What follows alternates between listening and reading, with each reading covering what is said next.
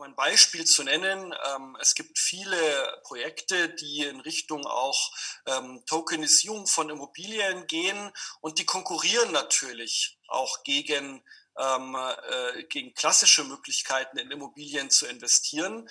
Ähm, und dort gilt es dann ganz klar auch für Investoren herauszuarbeiten, äh, warum es jetzt sinnvoll sein könnte oder sinnvoll sei, sein sollte, ähm, jetzt über so einen tokenisierten Weg zuzugreifen.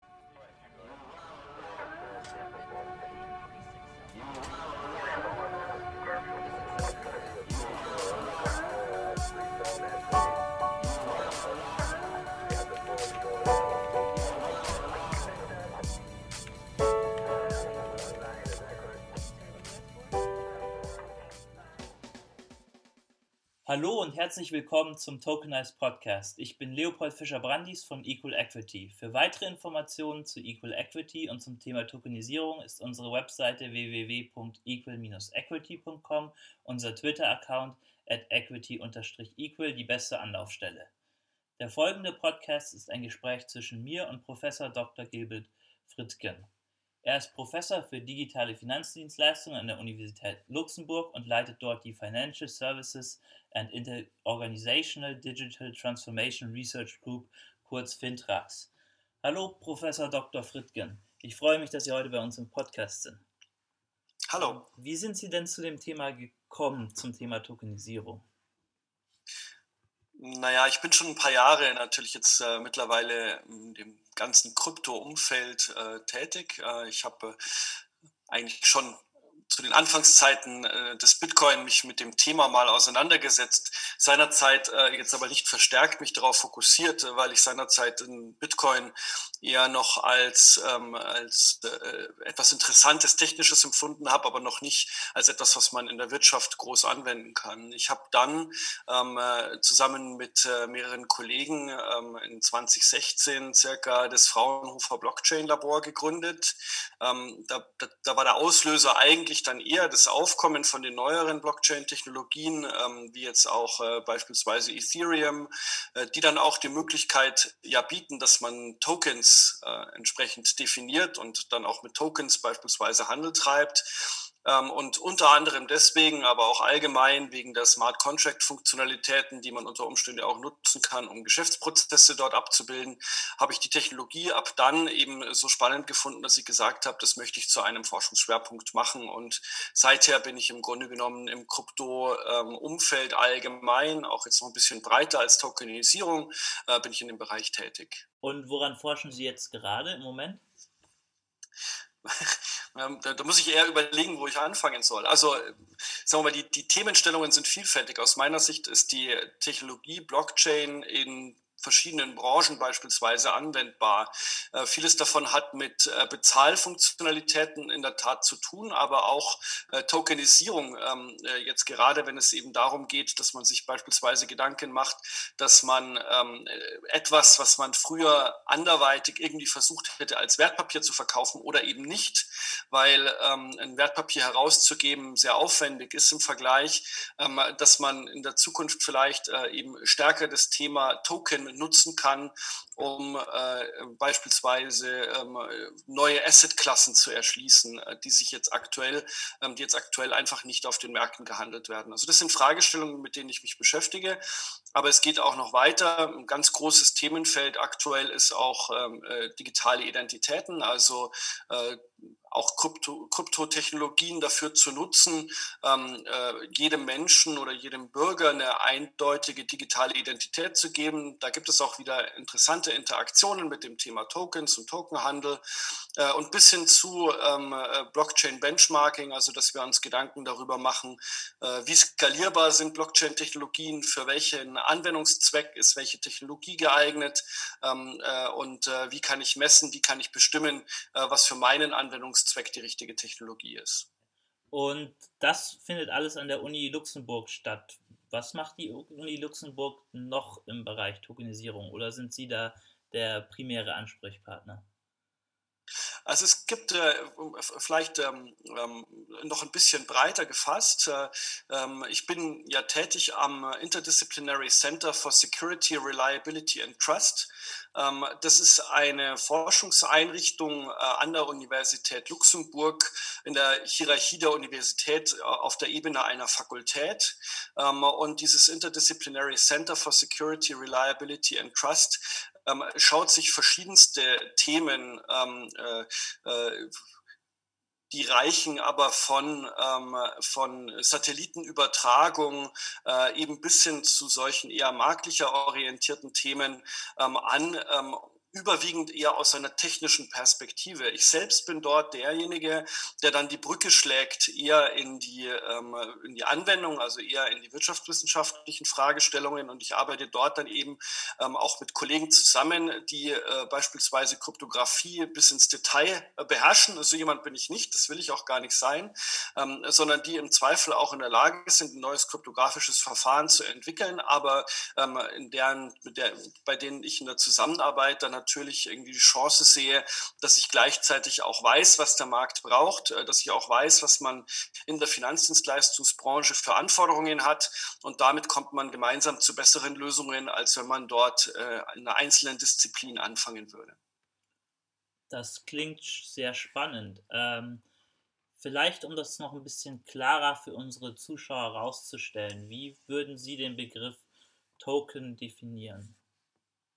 Ich, ich bin immer ein Freund davon, dass man sehr einfache Definitionen sich überlegt, sehr greifbare. Ich glaube auch, dass das, ähm, äh, dass das äh, der Akzeptanz einer solchen Technologie sehr förderlich ist, wenn man jetzt nicht die, die große akademische Definition sucht, ähm, was jetzt genau ein Token ist. Ähm, aus meiner Sicht äh, ist ein Token ähm, alles das, was man in der Vergangenheit auf einem fälschungssicheren Stück Papier abgebildet hätte.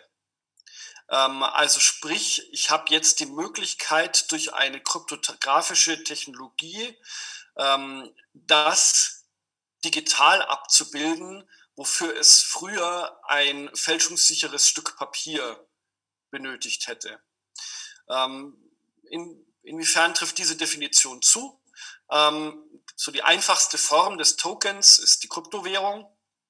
Ähm, die Kryptowährung äh, ist aber im Grunde genommen nichts anderes als eine digitale Technologie, um etwas, was man auf einem fälschungssicheren Geldschein in der Vergangenheit abgedruckt hätte, in die digitale Welt zu transportieren. Ich glaube, äh, für die Zuhörerschaft jetzt hier in diesem Podcast brauche ich, glaube ich, nicht zu weit ausholen, ähm, inwiefern inwiefern äh, das notwendig ist. Das ist ganz einfach so, dass man eben die, Ein die Einmaligkeit jedes einzelnen Geldscheins, jedes, jedes einzelnen digitalen Geldscheins sicherstellen muss. Und deswegen brauche ich eben dieses fälschungssichere Stück Papier, damit man beispielsweise kein Double Spending, also keine, keine, äh, kein Geld kopieren kann, kein digitales Geld kopieren kann.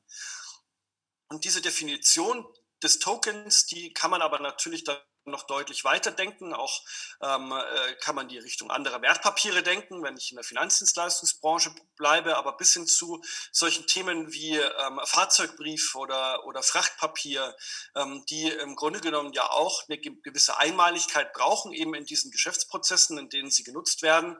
Ähm, und die kann ich eben jetzt auch mit Hilfe von digitalen Technologien oder mit, mit Hilfe eines digitalen Mediums sicherstellen. Und damit kann ich die Vorzüge des digitalen Mediums nutzen im Vergleich zum Medium Papier ähm, und äh, habe äh, gleichzeitig aber trotzdem diese Eigenschaft, dass die, ähm, dass nichts duplizierbar ist und äh, ich deswegen äh, keine Betrugsmöglichkeiten habe oder keine ähm, ähm, äh, zentralen Parteien brauche, denen ich dort vertrauen muss.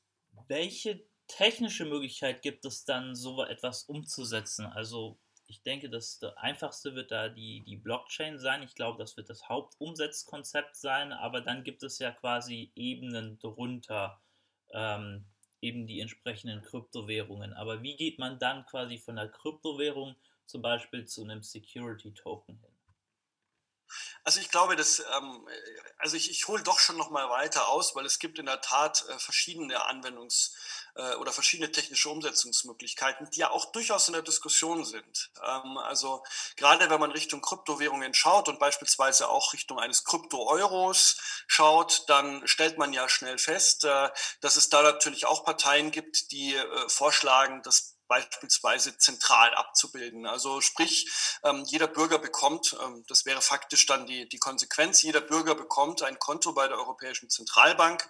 Darüber kann ich auch gedanklich einen, einen äh, Krypto-Euro entsprechend emittieren.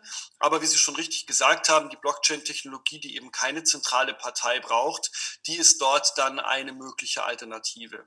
Ähm, jetzt haben sich äh, verschiedene ähm, Blockchains äh, zum Ziel gesetzt. Der Ethereum ist äh, mit Sicherheit da auch nach wie vor der große Vorreiter, haben sich verschiedene Blockchains zum Ziel gesetzt, dass man mit Hilfe der, der entsprechenden Blockchain-Technologie unterschiedliche Tokens herausgeben kann. Und ähm, da, da, da möchte ich jetzt gar nicht mal unbedingt äh, jetzt die Qualität jeder einzelnen Technologie werten, sondern ich möchte eher darauf eingehen, ähm, was die entsprechenden Anforderungen eines solchen Systems sind.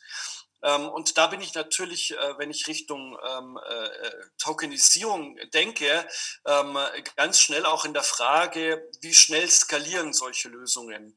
Also ist es wirklich so, dass ich dann am Ende des Tages beispielsweise eine Technologie Ethereum haben möchte, ähm, bei der auf der alle Tokens laufen und wenn dann irgendjemand ähm, Lust hat, äh, Kätzchenbilder zu tauschen und deswegen ähm, das entsprechende Transaktionsvolumen äh, von Ethereum erreicht, ist das Mögliche und plötzlich kann ich keine ähm, anderen Tokens mehr handeln, dann habe ich dort ein gewisses Problem. Also deswegen gehe ich davon aus, dass wir dort auch auf der höheren Ebene eine gewisse technologische Vielfalt haben werden. Wir werden eben verschiedene Blockchain-Technologien haben, auf denen unterschiedliche Tokens implementiert werden die verschiedene Vor- und Nachteile haben und wo der Markt am Ende entscheiden wird, welches oder welche, also welche Technologie oder welche Technologien sich denn dann am Ende durchsetzen werden. Ähm, ich glaube, insbesondere bei sowas wie einer, äh, einer Central Bank Digital Currency, also ähm, beispielsweise so einem ähm, äh, Krypto-Euro, da werden wir vermutlich nicht umhin kommen, dass man eigene Technologien entwickelt, weil dort kann ich mir auch vorstellen, dass man äh, ganz unmittelbar auch ganz andere Anforderungen noch an Sicherheit hat auf der einen Seite und auf der anderen Seite aber auch äh, nochmal äh, spezielle Anforderungen, äh, die jetzt aus anderer Regulierung herkommen. Also beispielsweise, ähm, wie sehr ist dort Datenschutz auf der einen Seite sichergestellt und auf der anderen Seite dann sowas wie äh, Geldwäsche ähm, oder Terrorismusfinanzierung, also diese klassischen regulatorischen Anforderungen an, an Zahlverfahren, wie sind die dann gleichzeitig in so einem System sichergestellt? Und da habe ich jetzt aktuell noch keine Blockchain-Technologie ähm, äh, gesehen, mit der man sowas sehr einfach abbilden kann. Das ist ja dann auch vielleicht eine große Opportunity, eine große Möglichkeit ähm, für die Forschung. Wie bekomme ich jetzt halt, wenn ich ein, ein Asset zum Beispiel habe, wie bekomme ich das jetzt in einen Token umgesetzt? Also zunächst mal ähm, ich, ich, bin mir selber unsicher, ob man jetzt existierende Assets wirklich in Tokens umsetzen wird. Ich glaube zumindest nicht, dass das der erste Schritt dessen sein wird, was man tut. Ähm, ich glaube, dass man, wie ich es gesagt hat, versuchen wird, äh, neue Assetklassen handelbar zu machen ähm, und äh, dass sich dafür entsprechende technische Möglichkeiten ähm, äh, entwickeln, äh, die äh, oder äh, quasi Technologien entwickeln, mit denen man, man so etwas realisieren kann. Ähm, äh, die Frage, welche Assetklassen das sind, das ist eine spannende Frage, die sich auch stellt. Und dann auch die Frage, wie stark die vom Markt akzeptiert werden, ähm, beziehungsweise wie stark die, die ähm, äh, die, welche Vorteile die bieten im Vergleich zu, sagen wir mal, den klassischen Asset-Klassen. Ähm, eine, äh, ein, um ein Beispiel zu nennen, ähm, es gibt viele Projekte, die in Richtung auch ähm, Tokenisierung von Immobilien gehen und die konkurrieren natürlich auch gegen ähm, äh, gegen klassische Möglichkeiten in Immobilien zu investieren.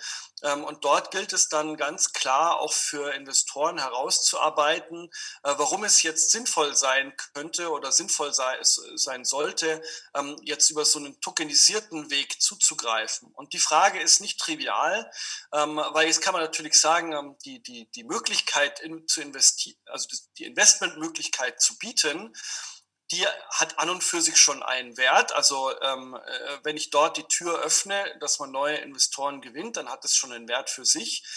Ähm, aber äh, auf der anderen Seite ähm, muss ich natürlich mögliche Investoren auch davon überzeugen, dass äh, sie dort nicht die Katze im Sack kaufen. Also ähm, äh, sagen wir mal, wenn ich äh, quasi über meinen Bankberater an äh, in irgendeiner Form ähm, mich in, in, in, Immobilieninvestments beteilige, äh, dann habe ich zumindest noch die Bankberatung dazwischen, der ich unter Umständen vertraue, dass sie mir dort nicht ein Produkt verkauft, was ich nicht äh, haben möchte.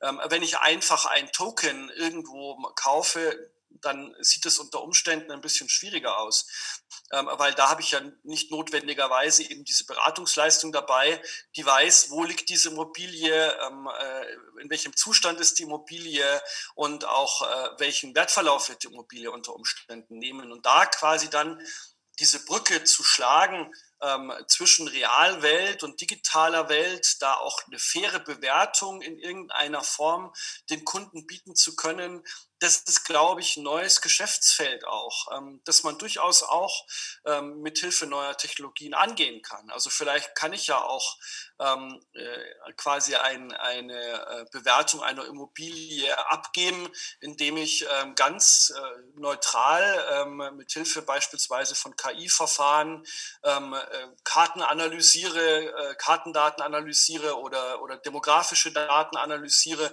und deswegen eine ähm, ebenfalls einigermaßen objektivierte ähm, Aussage darüber abgebe, wie vielleicht die Entwicklung sein wird in so einem Bereich und vielleicht ist das Ganze sogar besser als das, was der, Bankberater macht.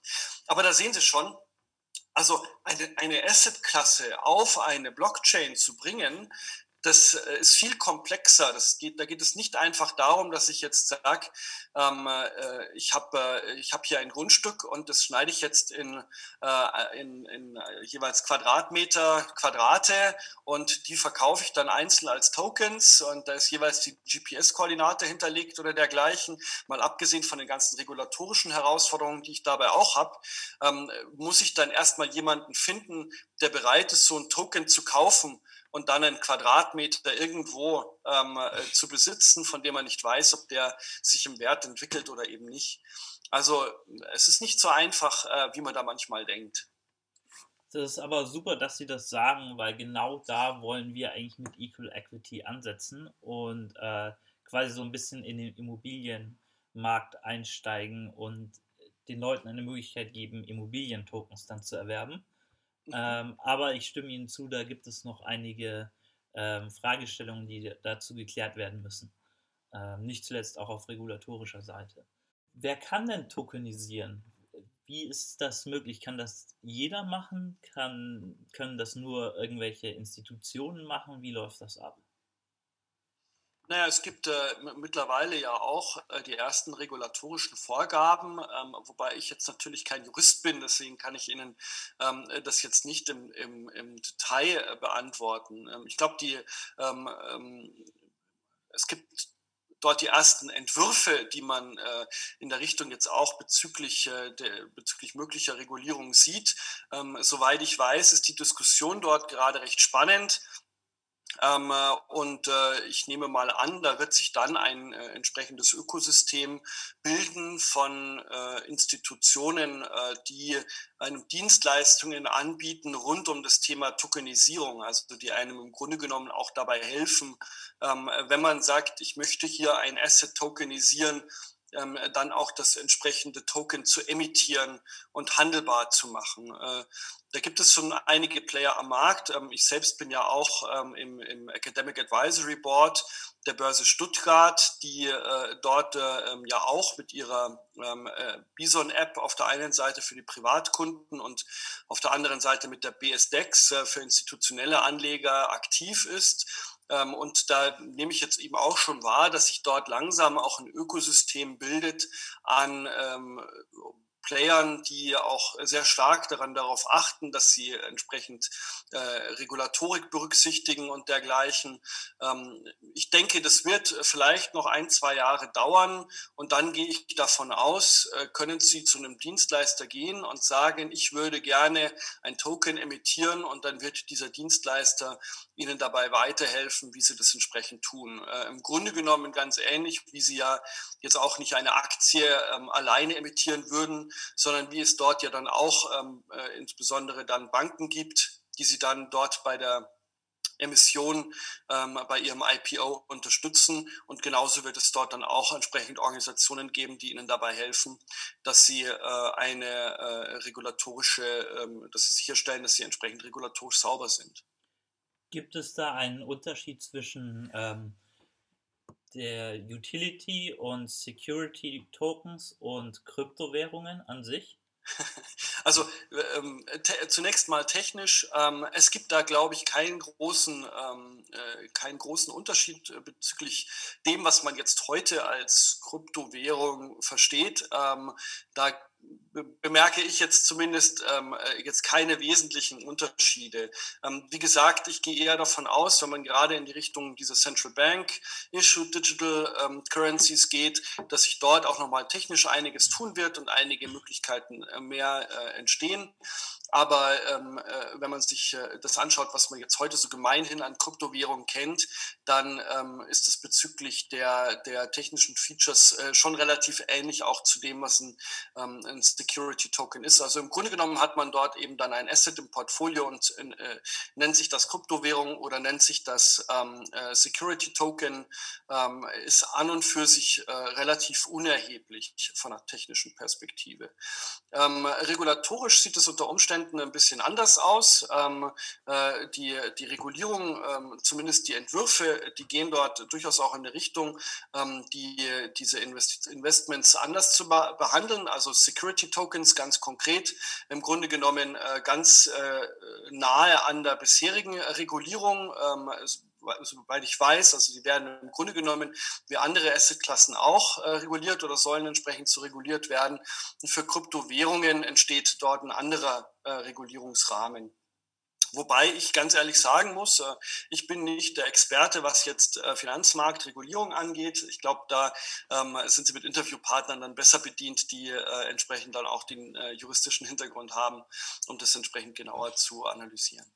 Genau, das ist vielleicht auch ein ganz guter Ausblick auf die nächsten Folgen. Da haben wir einen Interviewpartner bereits vorbereitet. Was sehen Sie denn so für große Chancen und vielleicht auch Wachstumsmöglichkeiten für den Tokenmarkt? Also ich gehe ich geh davon aus, ähm, ich habe äh, das ja schon jetzt äh, bei den Fragen vorher schon mal so ein bisschen angedeutet, ich gehe davon aus, äh, angefangen von der Definition, dass man mit Tokenisierung viel Effizienz heben kann. Äh, also sprich, äh, Themen, die man in der Vergangenheit, die in der Vergangenheit vielleicht sehr komplex oder sehr teuer waren, weil man irgendwie ein äh, Prozesse oder verschiedene Prozesse brauchte, wo man mit Papier umgehen muss oder dann Papier äh, sicher irgendwo gelagert, sicher irgendwo hin verschickt werden muss weil man solche Prozesse eben jetzt digitalisieren kann und, äh, und damit auch nochmal ein Stück weiter automatisieren kann. Und ich könnte mir vorstellen, dass dadurch im Grunde genommen Assetklassen interessant werden, die in der Vergangenheit nicht interessant waren. Immobilien haben wir jetzt schon mal als Beispiel ähm, adressiert, äh, wo man dann auch sagt, vielleicht kann man auch in Zukunft dann Teile von Immobilien entsprechend handeln. Ähm, aber es kann auch noch weitergehen. Also beispielsweise wäre denkbar, wenn Tokenisierung sich durchsetzt, zu sagen, ähm, ich kann nicht nur Aktien eines ganzen Unternehmens handeln, sondern ich kann vielleicht auch Tokens von einzelnen Unternehmensteilen handeln. Ähm, sprich, äh, ich muss nicht die VW-Aktie kaufen, ähm, wo die ganze Verbrennungstechnologie auch noch dran hängt, sondern wenn ich der Meinung bin, dass VW gerade einen guten Job macht, was den, das Thema Elektromobilität angeht, könnte ich vielleicht auch sagen, ich möchte einfach nur die E-Mobilitätssparte von VW kaufen. Und VW ähm, äh, emittiert im Grunde genommen Tokens für einzelne Geschäftsbereiche. Das gibt natürlich wieder dann auch ganz neue Fragen, ähm, wie mit diesen, diesen ähm, Tokens umzugehen ist, wie die zu bewerten sind, wie das buchhalterisch dann bei VW laufen muss, ähm, damit da, da ähm, äh, nicht dann doch irgendwas anderes quersubventioniert wird oder dergleichen. Aber ich glaube, diese Möglichkeiten gibt es. Und zwar nicht mal nur Richtung einzelne Segmente, sondern vielleicht sogar bis hin zu einzelnen Maschinen. Also dass ich auch sagen kann, ich möchte ähm, in der in der Karosseriefertigung, in die Karosseriefertigung ähm, äh, für Elektromobilität ähm, bei VW in, investieren beispielsweise ähm, oder in die Batterieentwicklung oder dergleichen. Also solche Möglichkeiten, die könnten sich geben und die sind natürlich deswegen spannend, ähm, weil dadurch natürlich dem Anteilseigner auch ähm, wieder mehr ähm, Mitsprache im Grunde genommen gegeben wird, was denn äh, strategische Bereiche sind. Also wenn der Anteilseigner dann eben entscheidet, ich möchte ähm, verstärkt in die E-Mobilität bei VW investieren, weil ich der Meinung bin, dass sie dort mit Tesla locker mithalten könnten und ich möchte aber nicht in den Rest von VW mit den Verbrennern investieren, dann wird der Markt auch auf Investitionsseite dort ein ganz eigenes Korrektiv herstellen. Und das sind natürlich dann spannende Entwicklungen, die sich daraus ergeben könnten. Und reichend bis hin zu, dass man das Ganze dann auch weiterdenken kann. Also diese höhere Kleinteiligkeit, die ich damit erreiche, also dass ich einfach in einzelne Assets investiere, die kann man dann auch in auf verschiedene andere Bereiche natürlich anwenden, bis hin zu, dass ich auch sagen würde, ich investiere nicht in die Aktien eines Fußballvereins, sondern ich kann vielleicht auch in die Karriere eines einzelnen Spielers investieren, ähm, äh, von dem ich überzeugt bin, äh, dass, dass, dass der dort einen guten Job macht und viele Tore schießt und dass sich dessen Marktwert vielleicht auch entwickelt und damit erreiche ich dann eine Emotionalisierung. Und ich glaube, diese Emotionalisierung und dieses Gefühl, dass ich das auch bewerten kann, dass ich als Investor dort ähm, auch selbst ähm, eine, eine, äh, einen Eindruck davon habe und, und eine Einschätzung darüber habe, ähm, was, ähm, äh, was eine gute Assetklasse für mich ist, das ist, glaube ich, enorm wichtig dafür, ob ich solche Tokens entsprechend kaufen möchte. Sie hatten es jetzt gerade schon angesprochen, ähm, dass es unter anderem buchhalterische Herausforderungen geben könnte. Was sind denn andere Herausforderungen, die Ihnen auffallen? Ich glaube, die die Kernherausforderungen, also ich habe es ja auch schon vorher nochmal genannt, es ist ja nicht so, dass da technisch nicht noch einiges zu tun wäre. Also ähm, äh, aus meiner genau. Sicht werden die Lösungen genau dann erfolgreich sein und genau dann existierende Lösungen ablösen, wenn ähm, man es schafft, dass man komplett regulatorisch konform bleibt. Ähm, und das kann man auf unterschiedliche Wege erreichen. Also entweder man bringt, äh, man führt die entsprechende Regulatorik erst ein. Ähm, auch das ist vielleicht stellenweise möglich. Aber auch ganz häufig äh, wird es wahrscheinlich eine Variante sein, zu sagen, äh, ich versuche es technisch zu lösen. Ich versuche einfach technisch mit technischen Mitteln diese regulatorische Compliance herzustellen. Ähm, und das bedeutet auf der einen Seite viele, viele Herausforderungen noch, also wie ich es vorhin schon mal skizziert habe, einerseits äh, quasi den Datenschutz äh, zu gewährleisten, andererseits aber Dinge wie, ähm, wie Geldwäsche oder Terrorismusfinanzierung ähm, äh, zu, zu äh, verhindern. Das sind äh, Herausforderungen, da muss man auch technologisch noch ein bisschen was tun.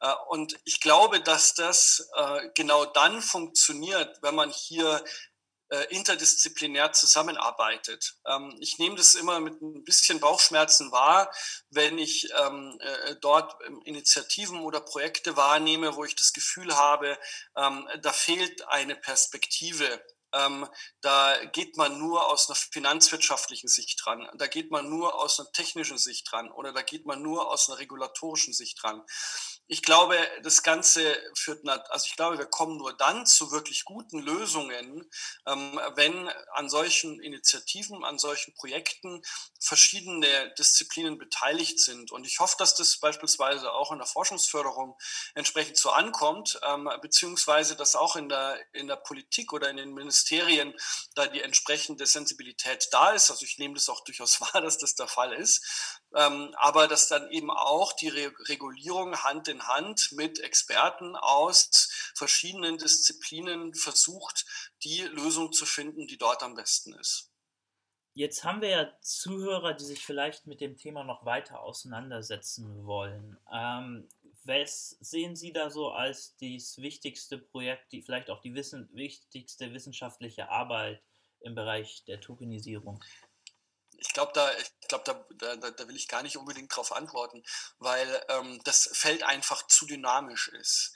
Ähm, und weil es zum Teil auch, ähm, würde ich mal sagen, äh, einzelne Publikationen ähm, oder einzelne Werke gibt, äh, die dort ähm, äh, dann, dann zum Teil disziplinär rangehen, ähm, aber auch ähm, die Werke, die versuchen, interdisziplinär an das Thema ranzugehen, dann zum Teil auch von der Realität wieder überholt werden. Also sei es, dass sie beispielsweise einen ähm, US-amerikanischen Rechtsrahmen unterstellen, der dann halt in Europa nicht anwendbar ist, oder dass sie in Europa einen Rechtsrahmen unterstellen, der gerade überholt wird, oder dass es sich technisch, äh, dass es technische Weiterentwicklungen gibt. Ähm, das, was ich gerade schon mal skizziert habe, das ganze Thema digitale Identitäten, ähm, das wird meines Erachtens im Kontext von Tokenisierung noch kaum diskutiert, ähm, wo ähm, welche Potenziale das auch hätte, solche Technologien miteinander miteinander zu verschränken und welche regulatorischen Herausforderungen man vielleicht damit lösen könnte. Ähm, deswegen, ich glaube, ich glaube nicht, dass man jetzt sagen kann, äh, wenn, sich, wenn Sie sich damit beschäftigen wollen, dann, ähm, äh, dann kaufen Sie sich dieses Buch und dann wissen Sie Bescheid. Ähm, sondern ich glaube, wenn Sie sich damit beschäftigen wollen, dann schauen Sie, dass Sie die, den richtigen Leuten bei Twitter folgen oder bei LinkedIn. Dann schauen Sie, dass Sie, ähm, und, und nicht den Evangelisten bitte, ähm, sondern äh, äh, denjenigen, die äh, versuchen, dort ein Thema zu entwickeln.